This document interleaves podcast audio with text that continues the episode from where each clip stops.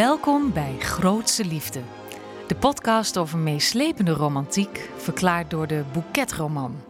Mijn naam is Maureen Kamphuis. En mijn naam is Maarten Westerveen. En samen presenteren wij deze podcast. Hij bracht haar hand naar zijn lippen en kuste haar vluchtig. Wie ben jij? vroeg ze afgebeten. Nadat hij de diamantenring om haar ringvinger had geschoven. Verbijsterd dat ze zo kon worden geraakt door iemand wiens naam ze zelfs niet kende. Ja, we presenteren deze podcast altijd samen, maar Maarten is deze week in Zuid-Afrika voor een interview voor Grootse Liefde. En hij heeft een enkele reactie per mail gestuurd die ik met jullie zal delen in deze podcast. Deze keer gaat het over het boekje Geen leugens meer van Janice Maynard. Uh, de 24-jarige beeldschone Bryn komt met haar zoontje Allard naar het landgoed van de rijke familie Sinclair. Hier is zij opgegroeid, haar ouders zaten in de bediening. En hier ontstond een relatie met de jongste zoon van de familie Sinclair, Jesse. Nou ja, relatie, het was meer een affaire van uh, vier, vijf keer uh, wilde seks. En daar kwam dan het kind uit, wat Jesse nooit heeft gezien, want hij is overleden aan een drugsoverdosis. Nu nu hij ziek is, wil de oude vader Max Sinclair zijn kleinzoon leren kennen en nodigt Bryn uit, tot groot ongenoegen van de oudste zoon, Trent, een hele mannelijke, zeer zelfverzekerde broer in verhouding tot Jesse. Want die denkt dat Bryn alleen maar komt voor geld.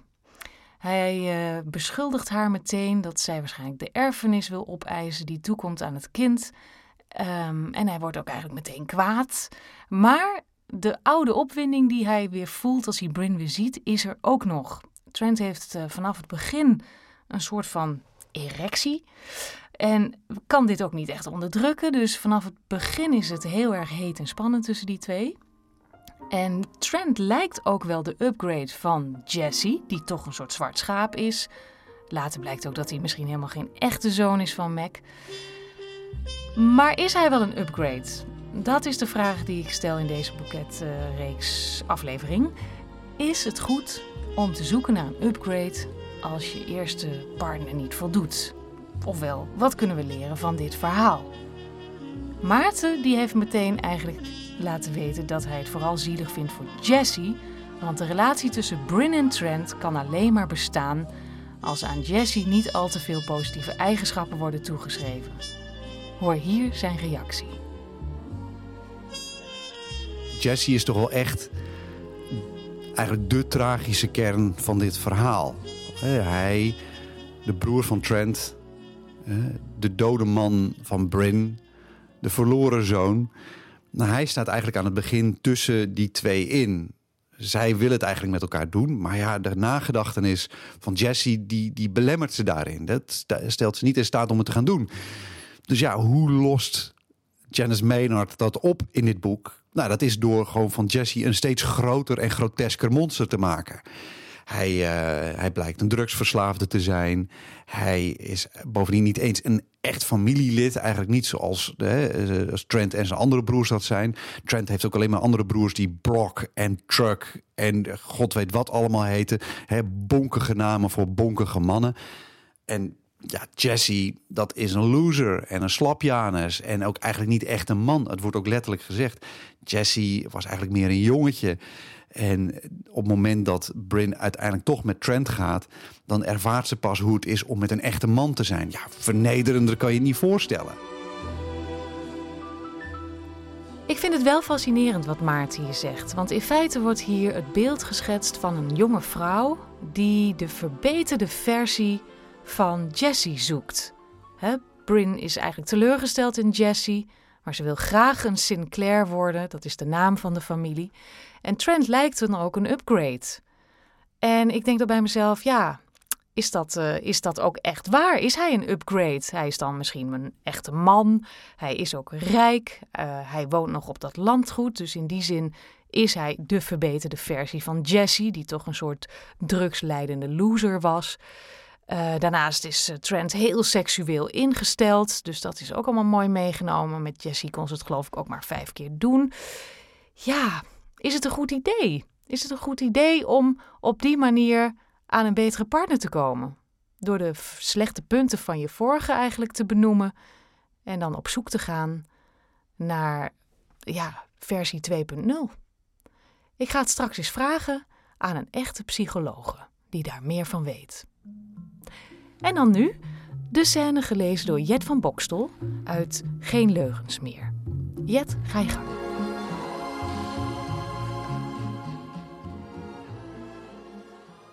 Onwillekeurig verstrakte ze toen hij haar dijen uit elkaar deed en ze het topje van zijn erectie in haar voelde komen. Ontspan, liefje.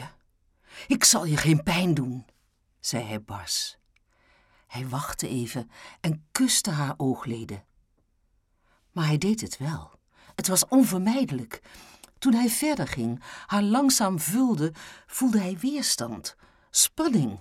Na zes jaar celibaat was haar lichaam penetratie ontwend. Haar adem stokte even, waarna ze haar tanden op elkaar klemde. Het ging al beter. Het pijnlijke gevoel veranderde in een stekende sensatie, wat genot zou kunnen zijn. Geschrokken richtte hij zich op, maar maakte niet hun lichamen van elkaar los. Brady!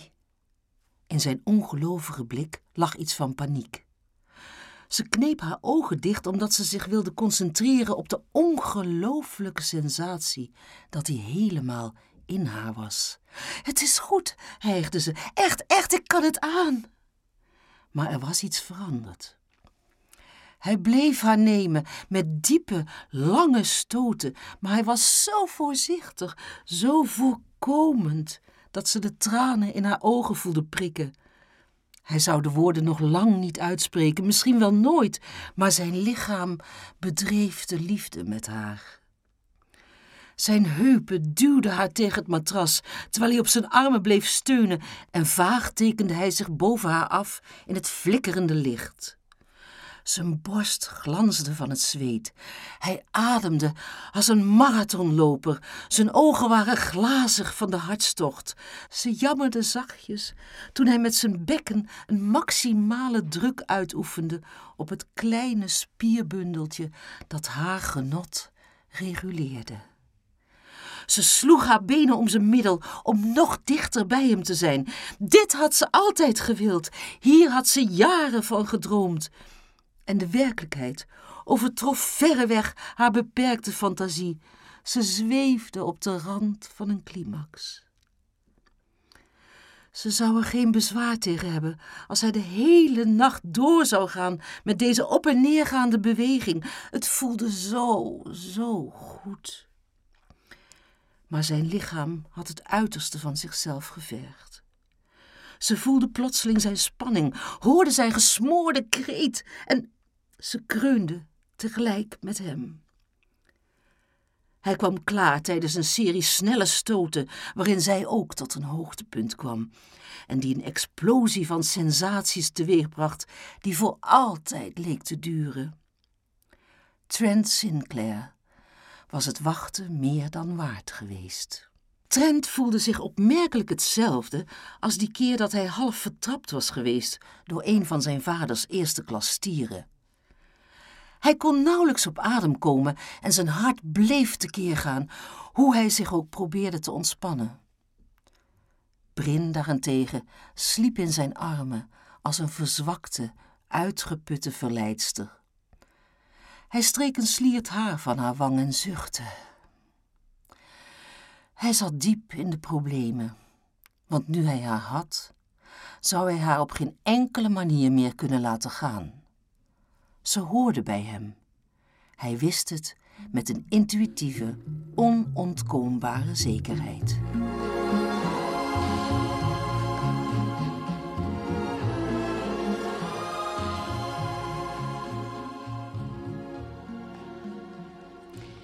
Hey Jet, ehm, waar is dit eigenlijk? Um, ja, dit is de eerste keer dat ze het doen. En ze zijn aan het vluchten voor een storm en ze schuilen in een oude boerderij ergens of zo. En uh, ja, hij heeft al overal geprobeerd, ja, of geprobeerd het, het willen doen met haar, maar deze keer gaat het echt gebeuren. Ja, en um, um, eventjes over hoe het gaat, hè? Ja. ik heb zelf het idee dat er veel uh, spanning op zit. Ja, ja, ja. Want het, het doet haar, geloof ik, op het, geme- op het begin gemeen zeer. Maar daar gaat ze dan eh, doorheen, overheen. Trouwens, dat zat ik me af te vragen. Zes jaar heeft ze het niet gedaan. Mhm. Maar daarvoor heeft ze een kind gekregen. Kan het dan zijn dat, dat je dan het toch niet meer aan kan? Ehm, in dit boek wel. Ja? In de realiteit zou ik het niet kunnen zeggen. Nee, misschien moeten we daar een medisch expert een keer over raadplegen. Ja, ik vond het zelf ook vreemd. Eh, wat ik ook vreemd vond, is dat hij vooral eh, eh, ja, een soort marathon loopt. Ja, hij zweet en hij glimt. Hij, Hij, glimt. hij- ja, hij hijgt. Hij, ja, En, en, en ik heb het idee dat zij hem niet goed ziet. Zij zegt ze ziet hem vaag een beetje. als een soort vlek. Hè? Ja, Dus het gaat fysiek bijna over de grens, zou je zeggen.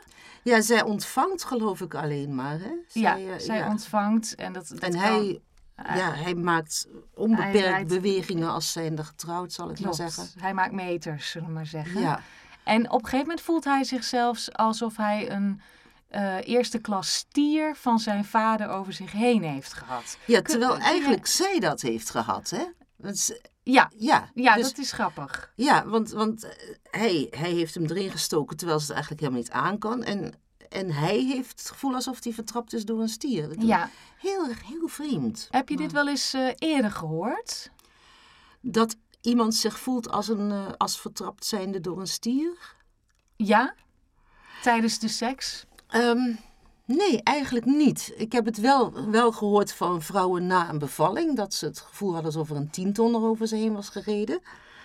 Maar eh, na de seks eigenlijk niet. En zeker niet dat de man dat gevoel heeft. Nee, dus, dus hij is ook heel gevoelig dan. Want, Ja. want hij is ook uitgeput, hè? hij kan Ja. nauwelijks op adem komen. Dus ik, ik denk ook niet dat nog een tweede keer erin zit. Ik ook met niet. deze man. Dat denk ik ook niet. Ik denk dat de, dat de energie op is. En eh, wat ik me ook afvraag, ze- eh, dat weet jij natuurlijk ook. Deze man is de upgrade, de verbetering van de vorige. Ja, van die eh, halfbroer Ja, die was grenzeloos in het drugsgebruik. Ja, maar deze is grenzeloos in kwaaiigheid, geloof ik. Ja, in agressie zou je kunnen zeggen. Of in, in, in seksualiteit ook. Hè? Want Nou, elk- ja, maar dat dus niet. Daar hebben we het net over. Als hij zich iedere keer voelt alsof hij door een stier is eh overreden, dan, Oh ja. ja, dan, dan gaat er geen tweede keer aan zitten. Oh, wat is dit? Wat is dit, joh? En, en, en vind En hij jij... kan het geloof ik alleen maar als hij kwaad is, of niet? Ja, dat klopt. Hij heeft, eh, in het boek heeft hij verschillende malen woede aanvallen. En dan wil hij daar eventjes met haar over hebben. Hè, er is een moment dat hij haar wil beschuldigen, dat zij alleen voor het geld gaat, dat ze bij hen in, in wil trekken. Maar op het moment dat hij het daarover heeft, krijgt hij dan weer die erectie. Oei, dat, Ja. Is, ja, dat is niet handig voor zo'n man. Nee, En, want... en, maar dus als. Dat is misschien iets wat we hieruit kunnen trekken uit zo'n scène, nu je me dit vertelt. Dat eh, als je als vrouw dan nog steeds zin hebt. ja, en je hebt zo'n man die zich voelt alsof hij door een stier is overreden. Dan is het het slimste om hem weer flink kwaad te maken. ja, Want dan krijgt hij weer een stijve. ja, dat klopt. Dat, dat vind ik een hele goeie. Het staat ook letterlijk in het boekje. Ja, eh, van eh, hij probeerde zijn woede op te wekken om zijn lust tegen te houden. ja maar maar, dat werkt dus het niet werkt bij- niet. Dat, Nee. dat heb ik wel geleerd van dit boekje. Wat hij probeert, dat werkt niet. nee. En, en eh, misschien wat zij probeert, hè, dat is namelijk de woede ontvangen terwijl het pijn doet, dat werkt wel. Ja, ja, Want hij zegt, hij wist dat ze bij hem hoorden. ja. Dus Ja, maar hij, hij, hij, ehm, hij voelt dat ze een Hij is- verzwakte, uitgeputte verleidster is. ja, maar hij, hij denkt ook wel, ik zit heel diep in de problemen, want ze hoort bij me, ik kan niet meer van eraf. Dus ja, gaat dat nog wel Eh, goed? Oh, jij denkt dat hij daar niet blij mee is? Nee, hij, hij zat diep in de problemen, want nu hij haar had, zou hij haar op geen enkele manier meer kunnen laten gaan. Dus hij ervaart haar toch als een probleem. Die vrouw die hem steeds weer woedend maakt en dan krijgt hij weer een dikke en dan moet hij er weer overheen. Dat is en dan waar. voelt hij zich weer rot, alsof, alsof hij door een stier... eh, Is overtrapt. ja, Ja, dus hij zit zowel diep in haar als diep in de problemen. ja. Ik bel met Els van der Linden, psycholoog en coach. En eh, ik vraag haar wat zij van deze relatie vindt. Hoe kijk je nou tegen deze relatie aan? Hè? Is dit nou eh, gezonde spanning? Ja, gezonde spanning, ehm, dat zou ik niet willen zeggen. Maar wat ik een beetje kan zeggen van, van deze relatie is natuurlijk dat zij beide wel een beetje van menssoort zijn, wat graag ja, een beetje sensationele dingen opzoekt. Ja. En dus de zogenaamde sensation-seeking mens, die uh, probeert natuurlijk allerlei uh, grenzen uh, uit. En dat zie ik toch wel een beetje in deze relatie gebeuren. Het is een typische relatie van aantrekken en dan weer afstoten en weer aantrekken en weer afstoten. Dus ja, dat kan je als mens behoorlijk bezighouden. Ja, en jij zegt dan een sensation-seeking mens. Hè? Dus dat is ook een menssoort. Ja, ja, je kunt, uh, dat is in de psychologie, uh, is dat een, inderdaad een categorie van mensen die altijd erop uit zijn om het leven zo weinig mogelijk saai te maken, zal ik maar zeggen. En uh, ja, die zoeken ook vaak wel wat spectaculaire relaties op, want daar gebeurt natuurlijk het een en ander. Ja, want uh, die spectaculaire kant zit hier heel erg in, uh, in, in Trent. Hè? Trent is de, ja. de man. Hij ja. is natuurlijk voortdurend uh, opgewonden, zouden we kunnen zeggen. Ja. Um, vind jij Trent ook um, sterke en zwakke punten hebben? Um, nou ja, wat, wat, waar, waar hij natuurlijk vreselijk veel last van heeft, zijn die agressie- en woede-aanvallen.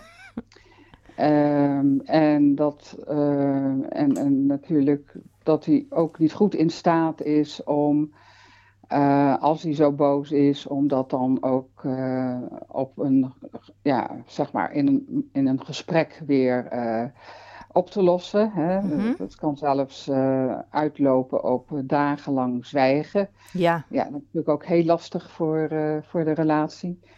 Um, en uh, ja, dat, dat vind ik toch wel een heel zwak punt van hem. Ja, dus je zegt eigenlijk hij moet het meer uiten, dus hij moet het eigenlijk oefenen. Ja, dat, dat je, nou, hij moet daar inderdaad toe bereid zijn. Hè, en ja. dan kun je dat natuurlijk oefenen in zo'n zo'n relatie. Lijkt het jou een leuke uitdaging om met iemand als Trent te werken? Nou, als hij echt, echt oprecht gemotiveerd is, ja. ja, dat vind ik dan natuurlijk vreselijk leuk om daarmee aan de slag te gaan ja. als psycholoog. Ja, precies. Zeker. precies. Want als, als hij jou ook ziet als een soort Brin, dan wordt het een hele moeilijke therapiesessie natuurlijk. Of heb je geen zwart haar, zwart dik lang haar? Uh, nee, nee. Ik, ben, ik behoor al tot, um, tot de grijzigen. En Els, um, uh, want wij zijn op zoek in deze podcast naar de vraag: wat kunnen wij hiervan leren? Uh, want in het boekje gaat het goed, hè? Het eindigt heel goed. Ja, het eindigt goed, maar wel met een, een Brin die ja, zich daar dan inderdaad wat aan overgeeft en ja. zich afhankelijk maakt. Hij wordt, hij wordt eigenlijk alleen zwak hè, bij een Brin die, uh, die nou ja, een, hem ja. echt nodig heeft. Ja, als een weerloze puppy ja. moet ze meegaan in zijn ideeën. En anders dan loopt het ook niet goed. Dan heeft hij natuurlijk weer die woede ook. Precies. Ja. Precies.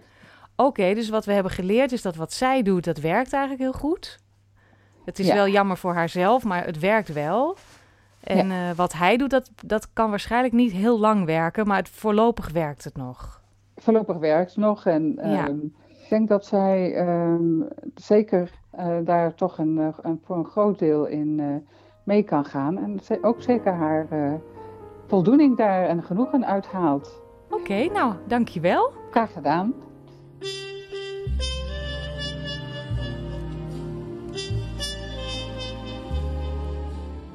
Ik begrijp nu dat sommige relaties juist heel erg baat hebben bij een bepaalde spanning maar dat dat wel vraagt dat je in een bepaalde rol blijft zitten.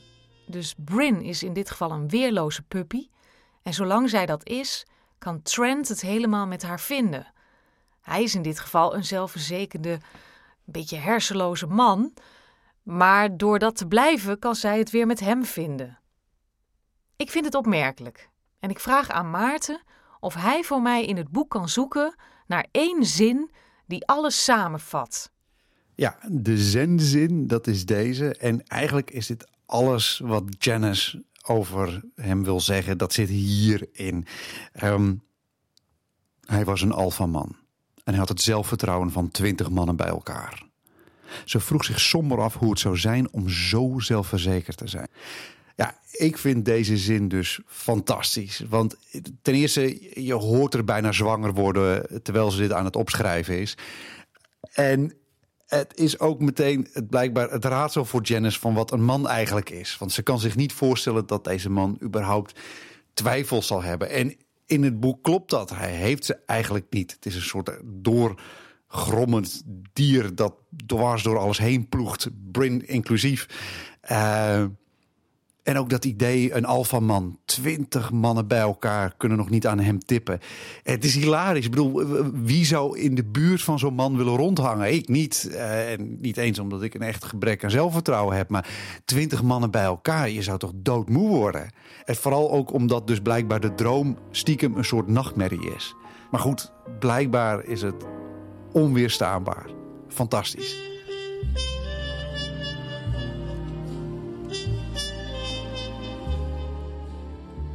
Vrouwen als weerloze puppies, mannen die zich gedragen als marathonlopers in bed of zich voelen overreden worden door stieren. Ik weet het niet. Het ging er allemaal wel aan toe in deze roman.